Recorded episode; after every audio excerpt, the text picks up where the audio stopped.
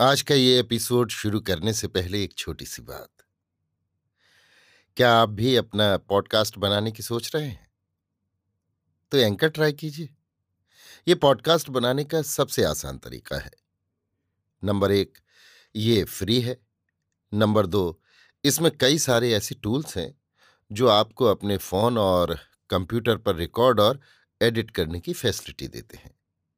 Number तीन आप अपने पॉडकास्ट को डिस्ट्रीब्यूट भी कर सकते हैं, जिससे इसे स्पॉटिफाई और दूसरे प्लेटफॉर्म पर सुना जा सके। तो डाउनलोड कीजिए फ्री एंकर ऐप या विज़िट कीजिए एंकर डॉट एफ़ पर अपना पॉडकास्ट स्टार्ट करने के लिए। ये तो थी एक छोटी सी जानकारी, और अब शुरू करते हैं एपिसोड का सिलसिला। तो आज के एपिसोड में। लीजिए सुनिए। विश्वंभर नाथ शर्मा कौशिक की लिखी कहानी, खोटा बेटा, मेरी यानी समीर गोस्वामी की आवाज़ में। लोचन अहीर गाँव का सबसे नालायक युवक था। वयस तेईस चौबीस वर्ष के लगभग गेहूँ वर्ण, खूब हृष्ट पुष्ट तथा बलिष्ठ। उसका पिता मोहन उसे तंग आ गया था, क्योंकि लोचन केवल खाना तथा कसरत करना जानता था, अन्य किसी काम में हाथ भी नहीं लगाता था, खेती से उसे सरोकार नहीं था। गाय भैंसों से बेमतलब। यद्यपि जितना दूध होता था, उसका अधिकांश वो अकेला ही गटक जाता था। उसके छोटे भाई जानवर चराते थे और वो स्वयं इधर उधर घूमने तथा गप लड़ाने में रहता था, अथवा तीतर का पिंजड़ा लेकर जंगल की ओर निकल जाता था और तीतर को दीमक खिलाता फिरा करता था। उसके माता पिता तो उससे असंतुष्ट थे ही। गाँव वाले भी उससे नाराज़ थे, क्योंकि वो गाँव के अन्य युवकों को भी अपने ही जैसा बनाने का प्रयत्न किया करता था। दोपहर का समय था। लोचन भोजन इत्यादि करके तीतर का पिंजड़ा हाथ में लिए निकला। एक पड़ोसी के द्वार पर जाकर उसने आवाज़ दी जगे सर जगे सर हो। जगे सर भी अहीर युवक था। वो भोजन करके उठा ही था कि लोचन का आवाहन सुनकर वो बाहर निकला। लोचन ने उससे कहा, जंगल चलते हो? जगे सर ने उत्तर दिया, नहीं भाई, अभी हमें खेत में जाकर काम करना है। अरे यार, खेत का काम तो कोई ना कोई कर ही लेगा। आओ, हम तुम चले। इसी समय जगेसर का पिता निकल आया। वो बोला, खेत का काम कौन कर लेगा? चला वहाँ से बड़ा अफलातून का नाती बनकर। जैसा खुद निकम्मा है, वैसा ही सबको बनाना चाहता है। खबरदार जो अब कभी जगेसर को बुलाने आया। राम का खा खा के संडा हुआ है, शर्म नहीं आती। बुढ़े माँ बाप छोटे भाई बहन तो दिन भर काम में जुटे रहते हैं, ये तीतर चुगाते फिरते हैं। और सुन रहे जगेसरा, तू जो कभी इसके साथ गया तो घर से निकाल दूँगा, ये याद रखना। लोचन जगेसर के बाप की फटकार सुनकर चुपचाप चला गया। लोचन में ये एक गुण था कि वो लड़ाई झगड़ा किसी से नहीं करता था। सबकी डांट फटकार चुपचाप सुन लेता था। अपने स्वभाव के लिए वो बदनाम भी काफ़ी था। लोग कह दिया करते थे कि ये हाथी सा बरन देखने ही देखने का है। इतना तगड़ा आदमी और ऐसा कायर, मामूली कमज़ोर आदमी से भी दब जाता है। ऐसा कायर आदमी ही नहीं देखा। कोई गुण नहीं, सब अवगुण ही अवगुण। मोहन की तकदीर फूट गई जो ऐसा कपूत पैदा हुआ। लोचन के कान में जब कभी ये शब्द पड़ जाते तो वो केवल मुस्कुराकर रह जाता था। उसके हमजोली जब कभी उससे कहते, यार, क्या मामला है कि तुम कमज़ोर आदमी से भी दब जाते हो? तब वो उत्तर देता कि दबना ही पड़ता है। कोई बेजा बात तो कहते नहीं, और हमें गुस्सा भी नहीं आता। कमज़ोर आदमी पर गुस्सा करने में क्या मज़ा? तो तुम सहजोर पर ही कब गुस्सा करते हो? हमें गुस्सा आता ही नहीं, क्या करें? तुम्हारा खून ठंडा है। अब जो समझो, तुम घर का कामकाज क्यों नहीं करते? जी नहीं चाहता। हाँ जी कैसे चाहे। आराम से बैठकर खाने को मिले तो काम करने की क्या ज़रूरत है?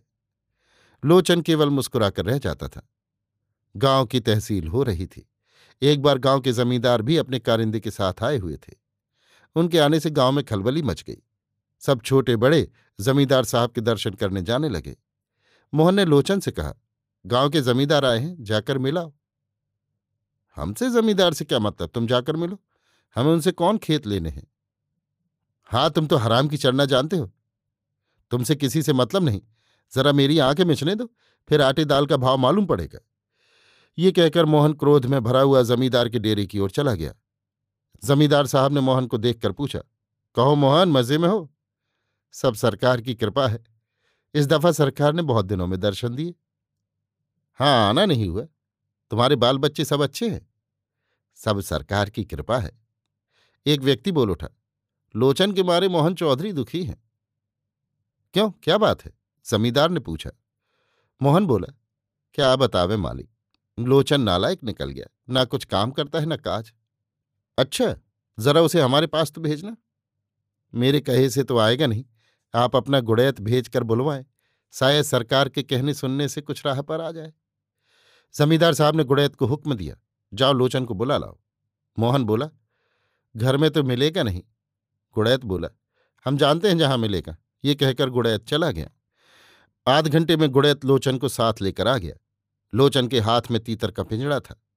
मोहन अपने पास बैठे हुए एक व्यक्ति से धीमे स्वर में बोला, देख, पिंजड़ा ले आया है। इतना भी सहूर नहीं कि जमींदार के सामने कैसे जाना चाहिए? लोचन जमींदार के सामने आकर खड़ा हो गया। उनसे राम जोहार कुछ नहीं की जमींदार साहब ने उसे सिर से पैर तक देखकर कहा, अब तो तुम जवान हो गए।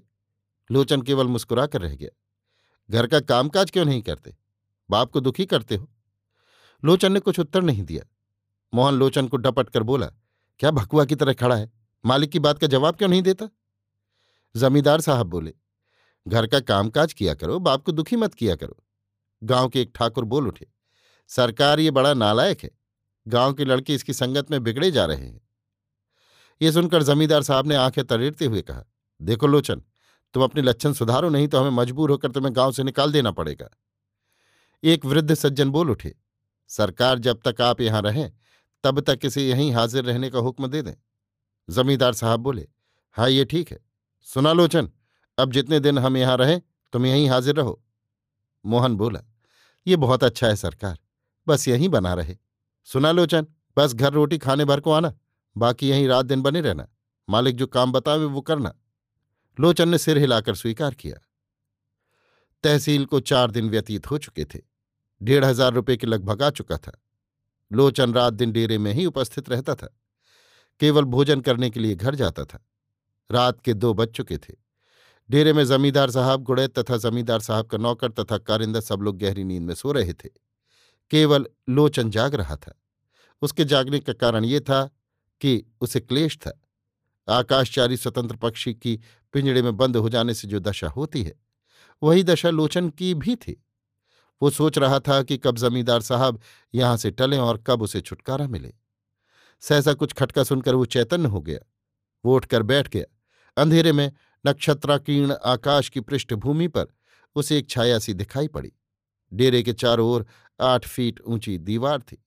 इसी दीवार पर छाया दिखाई दी थी। लोचन बैठा देखता रहा। कुछ क्षण पश्चात दूसरी छाया दिखाई दी, फिर तीसरी। अब लोचन संभल कर बैठ गया। उसका हाथ बगल में रखी हुई लाठी पर गया। तीनों मूर्तियाँ एक एक करके डेरे के अंदर उतर आईं और दीवार पर तीन व्यक्ति और आ गए। वे भी उतरने लगे। इसी समय लोचन लाठी लेकर चुपके से उठा। वो धीरे धीरे दबकता हुआ उन आदमियों की ओर गया। उन आदमियों की पीठ लोचन की ओर थी। सहसा उनके निकट पहुंचकर लोचन ने ललकार कर कहा, बस, खबरदार। जैसे ही वे लोग लोचन की ओर घूमे, वैसे ही लोचन ने लाठी का वार किया। तड़ाक से आवाज़ आई और एक आदमी चिल्लाकर पृथ्वी पर गिर पड़ा। दूसरे ही क्षण दूसरा आदमी भी गिरा। इसी समय बंदूक दबने का शब्द हुआ और लोचन लड़खड़ाकर गिरा। शेष आदमी दीवाल पर चढ़कर दूसरी ओर कूद गए। बंदूक का शब्द होने से जमींदार साहब तथा अन्य लोग जाग पड़े। जमींदार साहब अपनी बंदूक संभाल कर उठे, परंतु वहाँ मैदान साफ़ हो चुका था। लोचन बहुत बुरी तरह घायल हो गया था। उसके घाव से रक्त रक्तस्राव हो रहा था और वो क्रमशः शिथिल होता जा रहा था। क्षण मात्र से गाँव भर में हल्ला हो गया। गाँव के कुछ लोग डेरे की ओर भागे। उनमें लोचन का पिता मोहन भी था। मोहन लोचन की ये दशा देखकर रो पड़ा और लोचन से बोला, अरे बेटा, ये क्या किया? लोचन क्षीण स्वर में बोला भप्पा गुस्सा आ गया। मेरे रहते मेरे मालिक को लूटने आए, ये सोचकर गुस्सा आ गया। एक व्यक्ति बोला, हमारी समझ में तो इसे पहली दफ़ा गुस्सा आया, नहीं तो हमने इसे किसी पर गुस्सा होते नहीं देखा। और सब लोग इसे कायर समझते थे। हाँ जी, सभी आदमी बेचारे को डपट लेते थे। लोचन की जीवन शक्ति का ह्रास होता गया और एक घंटा व्यतीत होते होते उसके प्राण पखेड़ू उड़ गए। रक्त बंद करने के लिए देहाती उपचार किए गए परंतु रक्तस्राव बंद न हुआ। लोचन के अंतिम शब्द थे, बप्पा, अपने इस खोटे बेटे का कसूर माफ़ करना। जमींदार साहब ने लोचन के नाम पर गाँव में एक छोटा सा मंदिर तथा कुआँ बनवा दिया। जानकार लोग बात पढ़ने पर कहते हैं, ये एक नालायक बेटे की निशानी है। अभी आप सुन रहे थे विश्वंभर नाथ शर्मा कौशिक की लिखी कहानी, खोटा बेटा, मेरी यानी समीर गोस्वामी की आवाज़ में।